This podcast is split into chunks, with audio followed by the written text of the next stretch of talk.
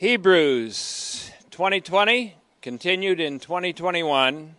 We see Jesus, and this is increment 106. And today, Father, we pray that the exposition of your word will give light and give understanding to the naive. We ask this in Jesus' name. Amen. Hebrews 4:12 segues smoothly into Hebrews 4:13. Let me read them back to back with a modicum of commentary. Indeed, the word of God is currently living and active and sharper than every double-edged blade, even penetrating as far as a separation of soul and spirit, joints and marrow, which we clarified being nerve fibers and myelin in a neurological interpretation. So, once again, indeed, the Word of God is currently living and active and sharper than every double edged blade, even penetrating as far as the separation of soul and spirit, nerve fibers, and myelin. And it's able to judge the deliberations and determinations of the heart, the heart being the intentional, rational, human consciousness, especially on the fourth and fifth levels.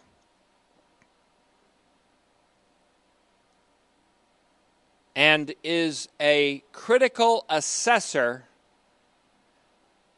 of the deliberations and determinations of the heart.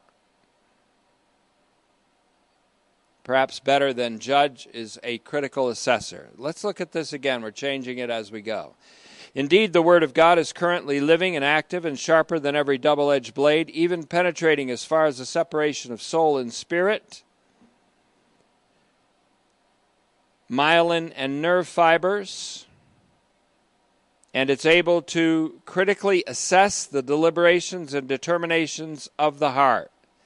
Verse 13 for there is no created being who isn't naked and completely exposed to the eyes of Him to whom we are accountable. Now, creation here is universally considered as this word is ktisis, actually K T I S I S, ktisis. Creature or creation, it can be universally considered, as in Ephesians 3 9, in connection with Ephesians 1:10. The God and Father of our Lord Jesus Christ, Ephesians 1 3, who created all things. Notice that in Ephesians 3 9. Who created all things is the same God who intends to sum up all things in Christ. Said another way, let me say it another way. God, who created all things, will complete his creation by summing up all things redemptively in Christ.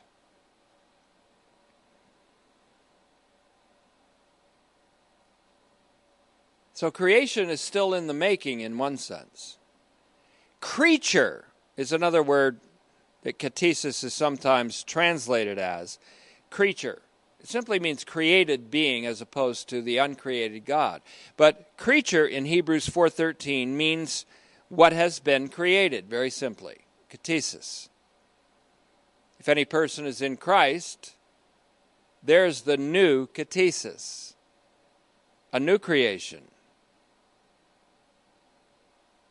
In Romans 1:25, the worship of that which is created is the essence of idolatry. The worship of that which is created in many cultures has been substituted for worship of the Creator. Created beings include creatures like those on earth,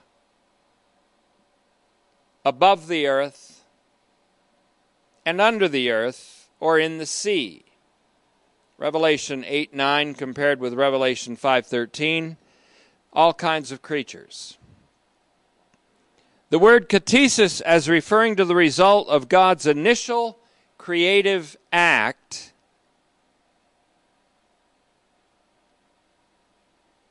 is pictured as metaphorically speaking in a personification eagerly anticipating the act of divine redemption, which will complete it and which will liberate creation, all of creation, the universal creation, from its temporary condition of slavery to corruption, which I think is analogous to the scientific cosmological term entropy. E N T R O P Y.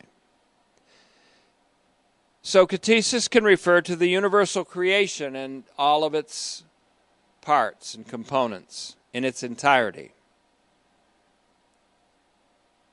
The apocalypse of the sons of God is what creation is waiting for the revelation of the sons of God. You can read all about this in Romans 8 19 to 23. The universal creation is waiting for the apocalypse of the sons of God in glory, which is coetaneous with the redemption of the body, which occurs at the resurrection. As the Old English would say, to wit, the redemption of our bodies. Romans 8:23 can be compared with Ephesians 4:30. The Holy Spirit has sealed us until the day of redemption. That's the redemption of the human body. When the human body is redeemed, then the sons of God will be apocalyptically revealed in a very good apocalypse, an apocalypse of divine mercy and creativity and grace. That's what all of the material creation is waiting for. Because that signals all of creation's liberation from entropy, from the seemingly impossibly impossible to avoid, let's say, tendency toward death and utter demolition or decay. So, creation, as the subject in Romans 8 19 to 23, and also in Philippians 2:10 where it talks about every knee and every tongue of things under the earth, above the earth, and on the earth, and in Revelation 5:13 adds under the sea, etc. Ktisis can refer to that totality of created reality. Creation, the subject of Romans 8:19 to 23, also Philippians 2:10 and Revelation 5:13 therefore means everything that exists over the course of all time that is not God. All of created being. I noticed that in the apocryphal book called Judith, Judith, the heroine of that book, rightly referred to God, to whom she prayed, as, quote, King of all your creation. And I like that verse because it kind of goes into our theme of 2021, the theme of the great king, the year of the great king. She called him the king of all your creation. Speaking to God. Judith 9:12. Now I'm not quoting the Bible here, but an apocryphal book. Judith was on target in her hymn of praise to God as she sang this. Let all your creatures serve you. For you spoke, and they were made. You sent forth your Spirit, and it formed them. There is none that can resist your voice. Judith 16:14. These are both found in the New Revised Standard Version of the Bible. It can also be found in the Revised Standard Version of the Bible. But on top of this, I also looked at 3rd Maccabees 2 2, where this prayer was recorded Lord, Lord, King of the heavens and sovereign of all creation, holy among the holy ones, the only ruler, almighty, give attention to us who are suffering grievously from an impious or impious and profane man, puffed up in his audacity and power. That's quite a prayer.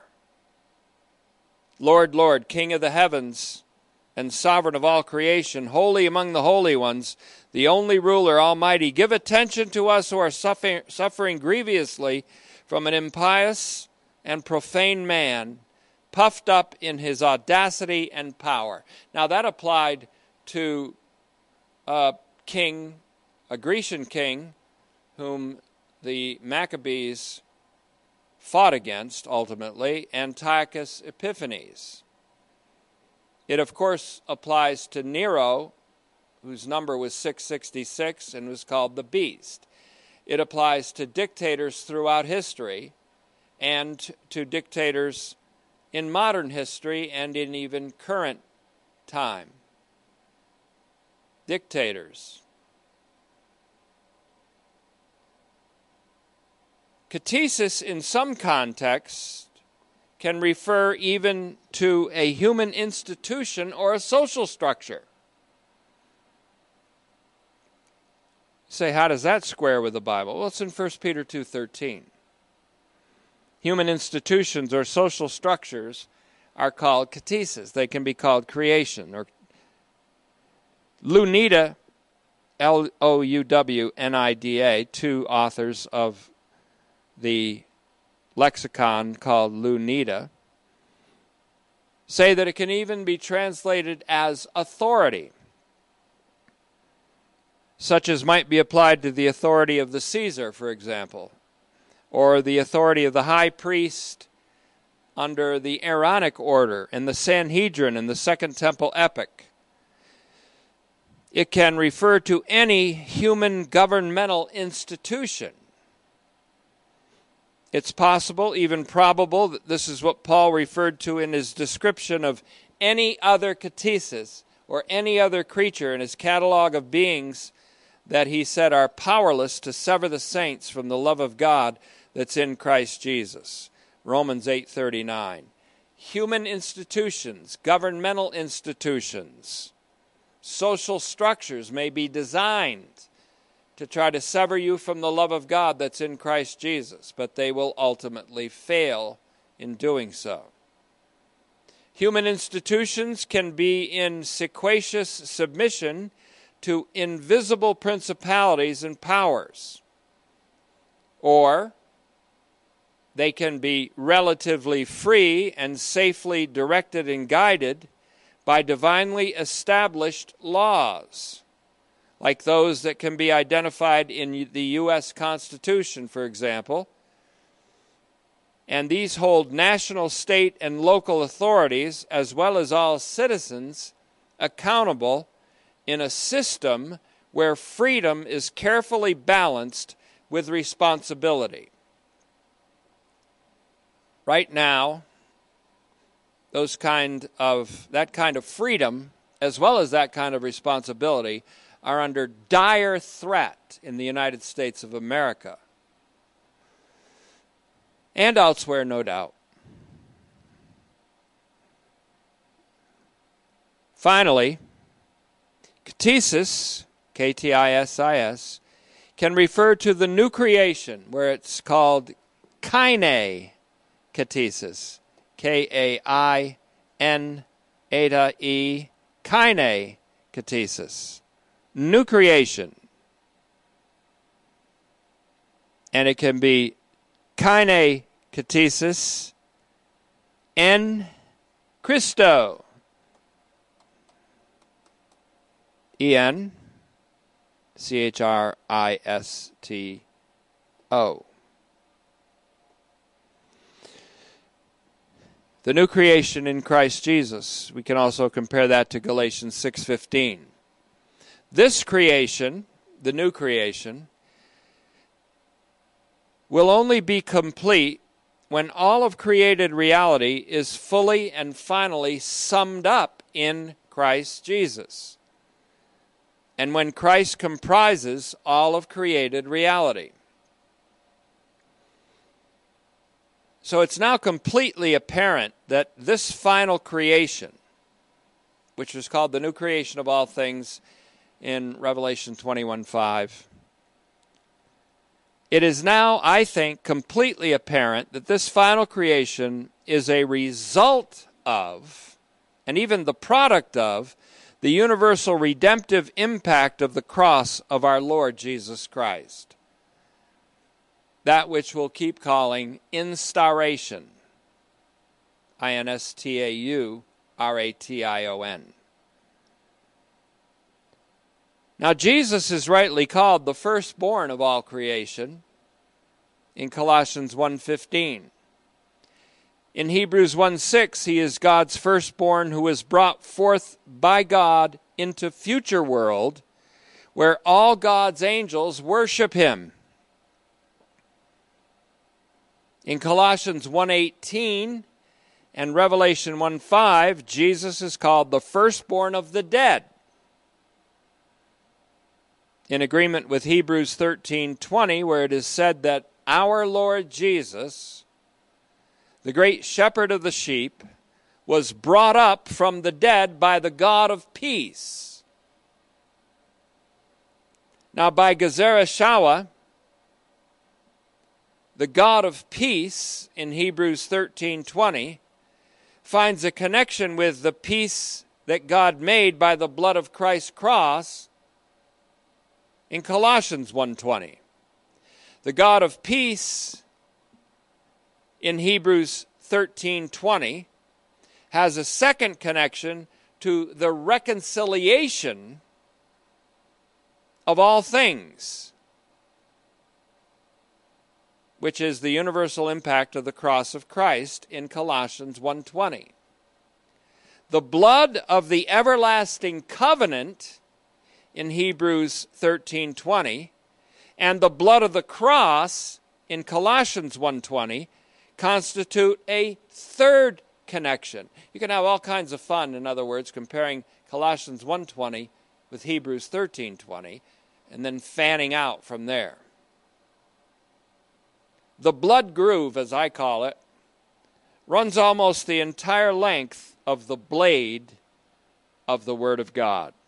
The final redemptive work of God in Christ, of course, is the reconciliation of the universe to himself on the cross. That act is complete. Tetelestai, John 19:30. But it's an act that has yet to be fully and universally manifested. So God's final creation, when it's all finished, will be the universal, redemptive, restorative, rectifying impact of the cross of Christ. I've said before the cross of Christ is God's tool in making the new universe. Throughout the scriptures, God is revealed to be the creator.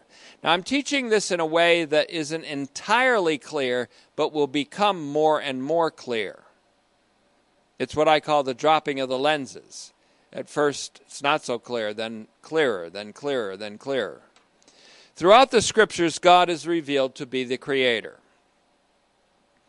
All of creation is revealed to be the product first of his creative power, and second of his redemptive action in Christ Jesus and by the Spirit of grace. The biblical view of creation is congruent and congenial with the theory of vertical causality in which all things exist by the will, the intention, and the power of a being, capital B, who transcends all created reality and who is reality, both transcendent, which is above the creation, and we could say also underneath it. And he's also, that being is also immanent, I M M A N E N T, which means at work within creation. The very fact that a human being is a rational and intentional being is not divorced from the idea of a rational and intentional creator. As we saw before, faith and reason are quite compatible, contrary to the opinion of some so called academics. On the other hand, a scientism, now I'm not attacking science per se, but scientism, which makes science everything, essentially, and even idolizes science. A scientism that refuses to acknowledge a creator can neither be considered reasonable or intelligent. Such a scientism would have a reputation of being wise, but that reputation is only what it gave itself.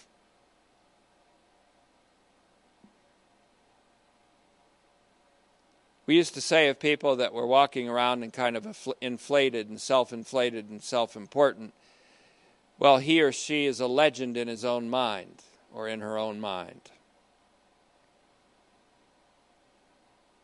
And usually, people who are legends in their own mind have a lot of sycophants that travel around and follow them in sequacious mental slavery. And so Romans talks about those who profess to be wise but are fools. You know the whole story. Mere scientism, which denies a realm of hoped for things and things unseen, and yet testified to by the Word of God, a scientism that would actually rule out a realm that can't be observed, or the possibility of the existence of a realm that can't be observed.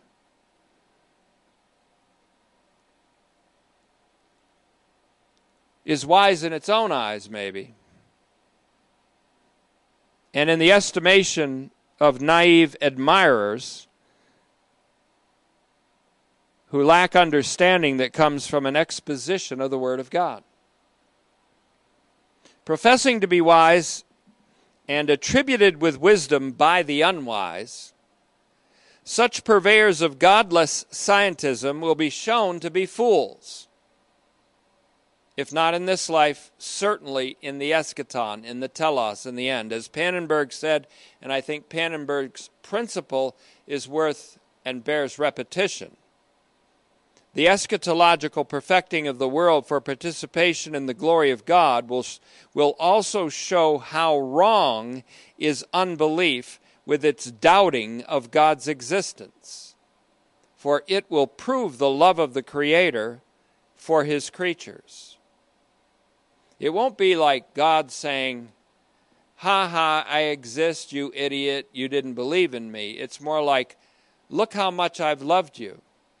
And there will be a moment of recognition, of course, by doubters, not too unlike Thomas, who said, My Lord and my God. And then you might hear something like this from Jesus, our Lord and our God. Well, now you believe. I can even see him entertaining a little bit of humorous laughter there. So now, now you believe.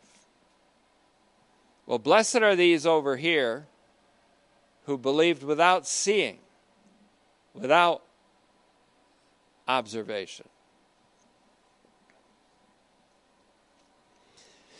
What's being brought back into focus here, and I say back into focus because we've entertained this before, is God as creator and redeemer of all of his creation. As ultimately, creation is the result and product of God's creative and redemptive action. All right, we see creation right now apart from redemption. We don't see creation redeemed. We see creation, but we don't see creation redeemed. The only way to see creation redeemed is through the lenses of the Holy Spirit and the Scripture, who presents to us a vision like Revelation chapters 21 and 22. You'd think people would pay attention to that vision more than the television, but we don't. That which we observe of celestial immensity through highly developed telescopes, and that which we may perceive of the infinitesimal the infinitesimally small with sophisticated microscopes is all comprehended in a single glance, as it were, by the Creator of all things. What we see of creation in its present state is the product of the Creator, albeit profoundly affected by sin. Sin is an, another unacknowledged notion by scientism, which is evidently ignorant of the science of hamartiology, which is a branch of biblical theology.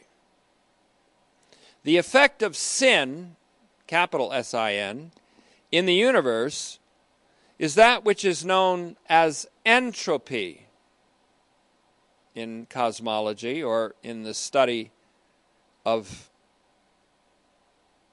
the scientific study of cosmology as well as the biblical. Entropy, which is the inevitable movement of all things to death. And death happens to be the effect of sin according to the Bible in Romans 6:23. It's the wages of sin. Now, if the universe is in a movement, an inevitable movement toward death, then what is that? What causes that inevitable movement? Well, it's the presence of something in the cosmos called sin.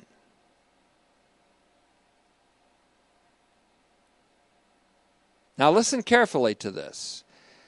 What we don't see except through the incomparably sophisticated lenses of the Scripture and the Spirit, in Revelation 21 22, for example, is creation apart from the sin that has subjected it to corruptibility and ultimately to death. I've always said if creation is beautiful as it is, how much more stunningly beautiful and glorious will it be when that which makes it enslaved to corruption is removed utterly and totally?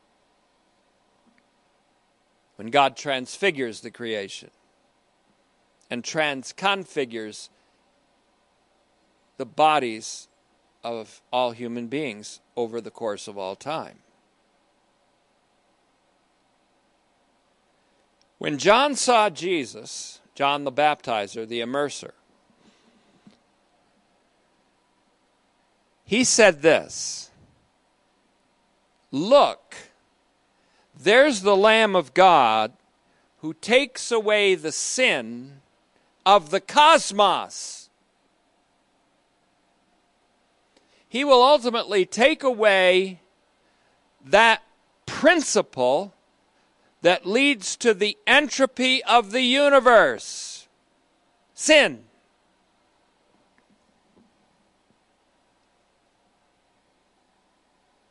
Ultimately, the immerser, John the Dunker, as we could call him, was speaking of more than the removal of sin from humankind. although that's going to be true too. He was speaking of the elimination of sin from the created universe and therefore of the completion of creation by an act of redemption, an act of the Lamb of God, an act of Jesus.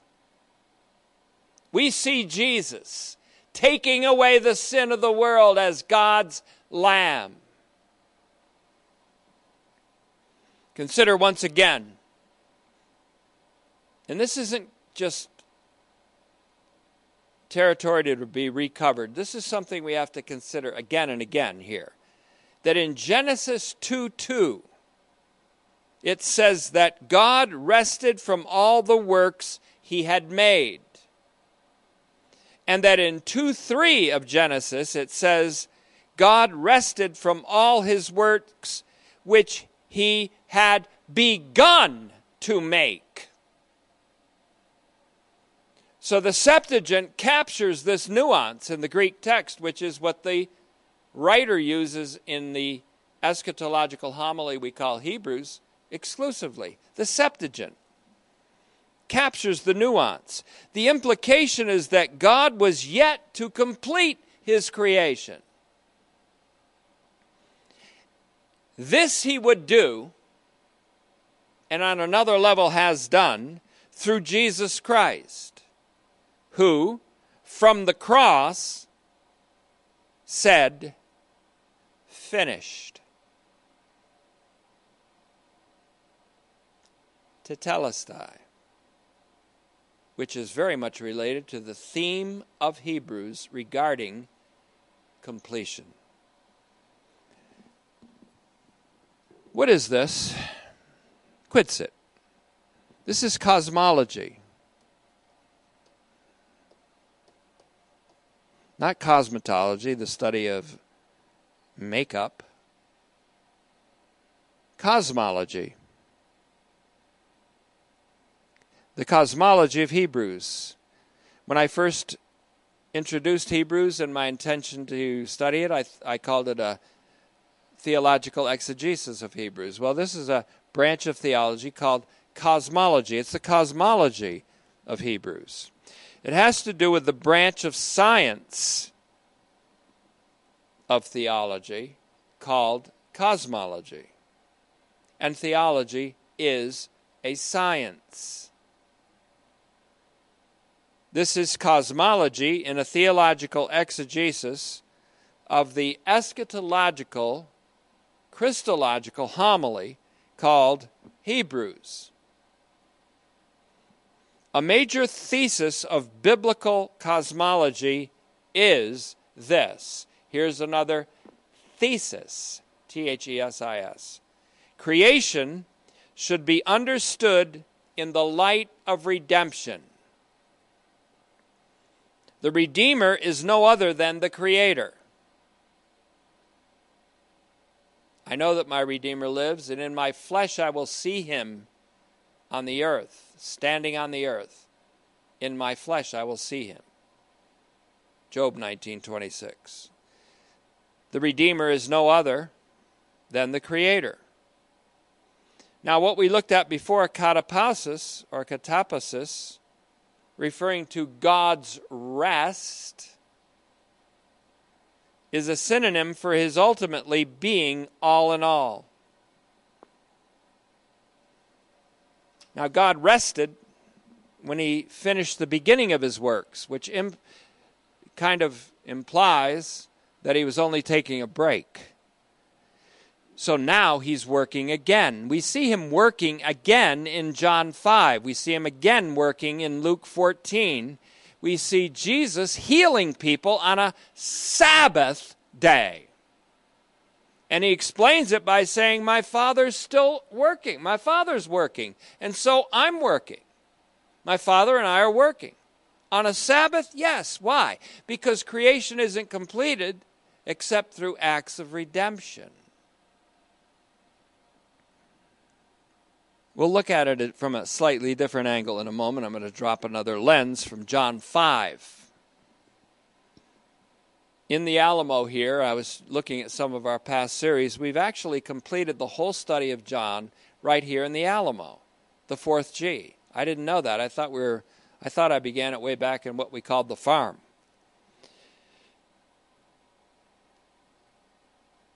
So we came to Hebrews via John, via Revelation, via Better Call Paul, via Romans,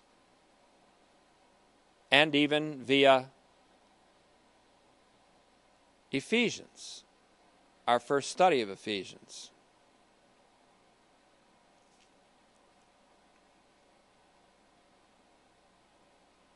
So, once again, the work of creation is only finished when the work of redemption is finished. The work of redemption is finished, is finished. to Tetelestai. But its ultimate manifestation is yet to be realized in a universal new creation. So let's consider that again because it's cited in Hebrews 4 4. Genesis 2 2 and 3, my translation of the Septuagint. And on the sixth day, God completed, sun teleo, notice the word completed, the works that he had made. And on the seventh day, he rested, katepausin, from all his works that he had made. Verse 3 And God blessed the seventh day and sanctified it because on that day he rested, kataupasin, from all his works that God had begun to make. Please notice, and don't let this slip past your notice, that in Genesis 2 2 it says God rested from all the works that he had made, but that in 2 3 it says God rested from all the works which he had begun to make. Now, I know many of you have already grasped this and are holding on to this reality. And it's the Septuagint that com- captures the nuance. Once again, let me repeat. The implication is that God was yet to complete his creation, and this he would do, and in another sense has done, through Jesus Christ, who from the cross said, Finished. Tetelestai. Now, after Jesus had healed the man at the pool of Bethesda on the Sabbath day,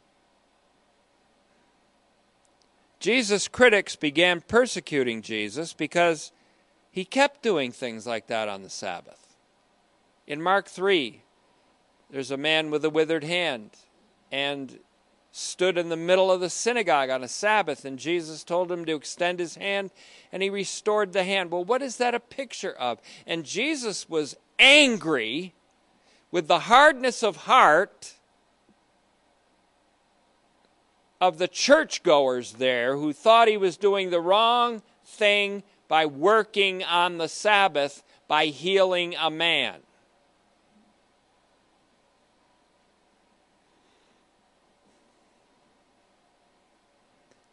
Same thing, Luke 14, same thing, John 5 16. In John 5:16, they began persecuting, harassing Jesus because he healed that man who was 38 years laid up and waiting for an angel to stir the waters in a superstition so that he could climb in and get a healing. But after 38 years, Jesus healed him. So, of course, religious people got mad at him. Back then, you got canceled for doing a good thing. Oh, wait a minute, that sounds like today. In John 5:17, Jesus replied, "My Father is working. It's a Sabbath day. My Father's working on a Sabbath day. My Father is working until now, and I'm working also." Oh, how shocking. It's Sabbath day. We're supposed to refrain from work on a Sabbath day under penalty of death. And in fact, in John 5:18, what does it say? They intended to kill him. They didn't understand that creation is still in progress through works of redemption, healing, restoration. So in John 5:17, and this gives this verse context, my Father is working until now and I'm working also. This remarkable reply illustrates something quite significant. Namely, that God was working to complete his acts of creation by acts of restoration. This was also illustrated to be the case in Acts chapter 3. Read that throughout sometime and get your own insights. Let your own insights come into your mind. In Acts 3,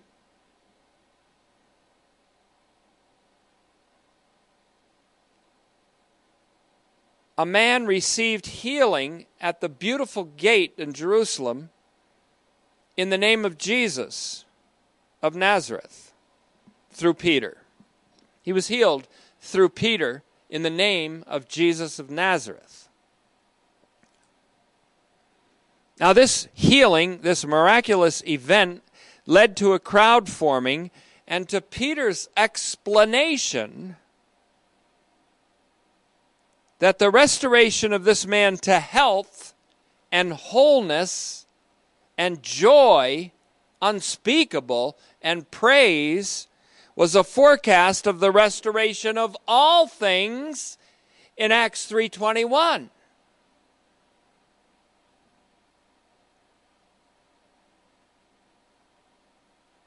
A restoration that would be brought about completely when Jesus returned from heaven. So Jesus did works on the Sabbath day because he is one with the Father. He said, If you don't believe me for the word's sake, believe me because of my works. I and the Father are one in doing these works. John 10, 30, 38. His Father was also working. The Father and the Son are working on Sabbath days because there remains a Sabbath when God is all in all when the work of creation is completed by a work of restoration.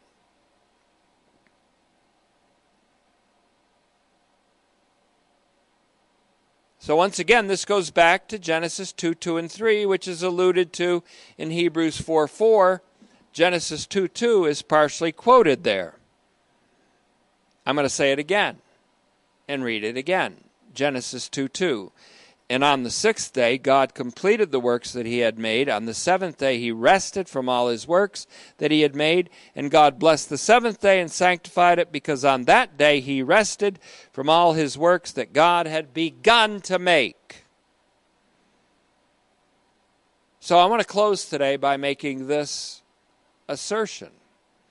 The big thought that we want to hold on to as we keep moving in our exegesis of Hebrews is that God's universal creation is to be a finished product of his creative and his redemptive acts.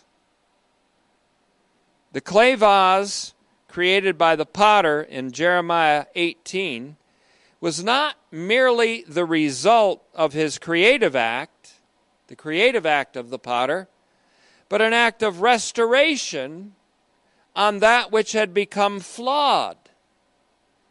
A restoration act which brought something more serviceable, more useful, more glorious than the original.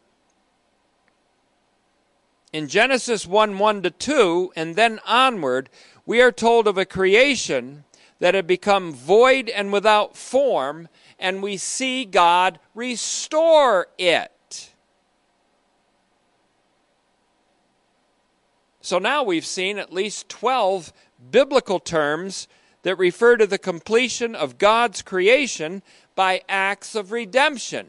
The central act and the indispensable act being the cross of our Lord Jesus Christ. For once at the junction of the ages, he appeared to put away sin by the offering of himself. Sin from humanity, taking unrighteousness from Jacob, sin from Adam, from all the people in Adam, and even sin as a principle and an operative destructive power leading to death, taking that right out of the universe.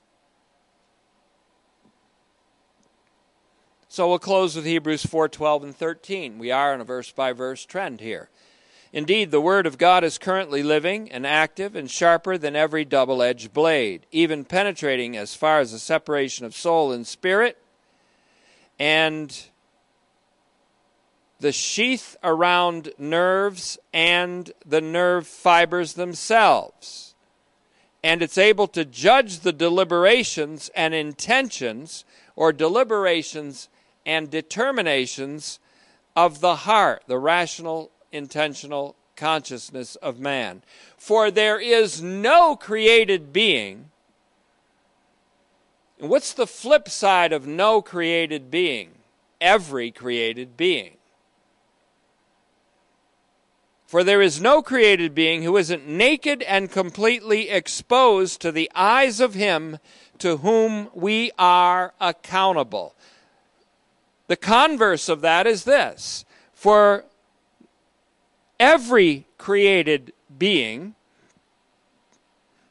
is naked and completely exposed to the eyes of him to whom we are accountable.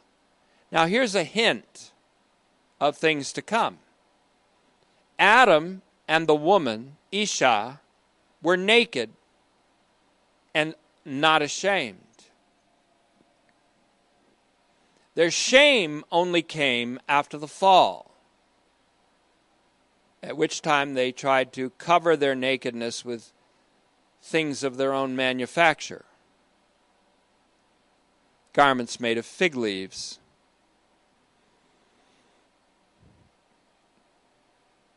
the first man, Adam, naked and open to the eyes of God and not ashamed. The second man, Adam, Jesus, on the cross, despising the shame, meaning unashamed and naked before God, before the eyes of all creation.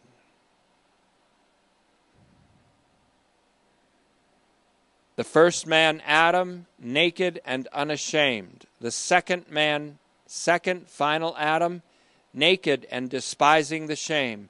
In that act, naked and despising the shame, Jesus endured the ordeal of the cross in order to give birth to a new creation and restoration and redemption and reconciliation of all things in the heavens and on earth.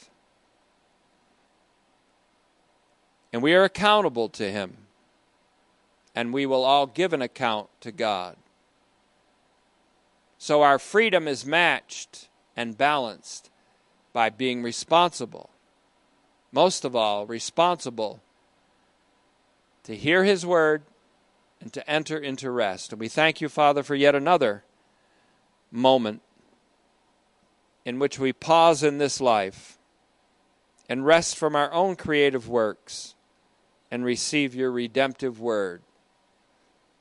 We thank you, Father, for your kindness toward us in Christ Jesus that will be manifest not only for the rest of our lives, for goodness and mercy shall follow us, but also forever. When in the ages after ages that follow after page, like page after page, you will manifest toward us your grace and your kindness that you've shown us in Christ Jesus. This is the future we anticipate. This is the future that our faith looks forward to and is assured of. And may this faith become a hope that anchors our souls in these times in which so many things seem to be in flux and going through change. We thank you for your changeless word that changes us from the innermost being out. And again, I pray, if any among us has fallen, please pick them up, Father. lift them up. If any among us is ready to fall, keep them from falling. And to you, Father, who keep us from falling and who will present us before your throne with exceeding joy, we give thanks and praise. In Jesus' name, amen.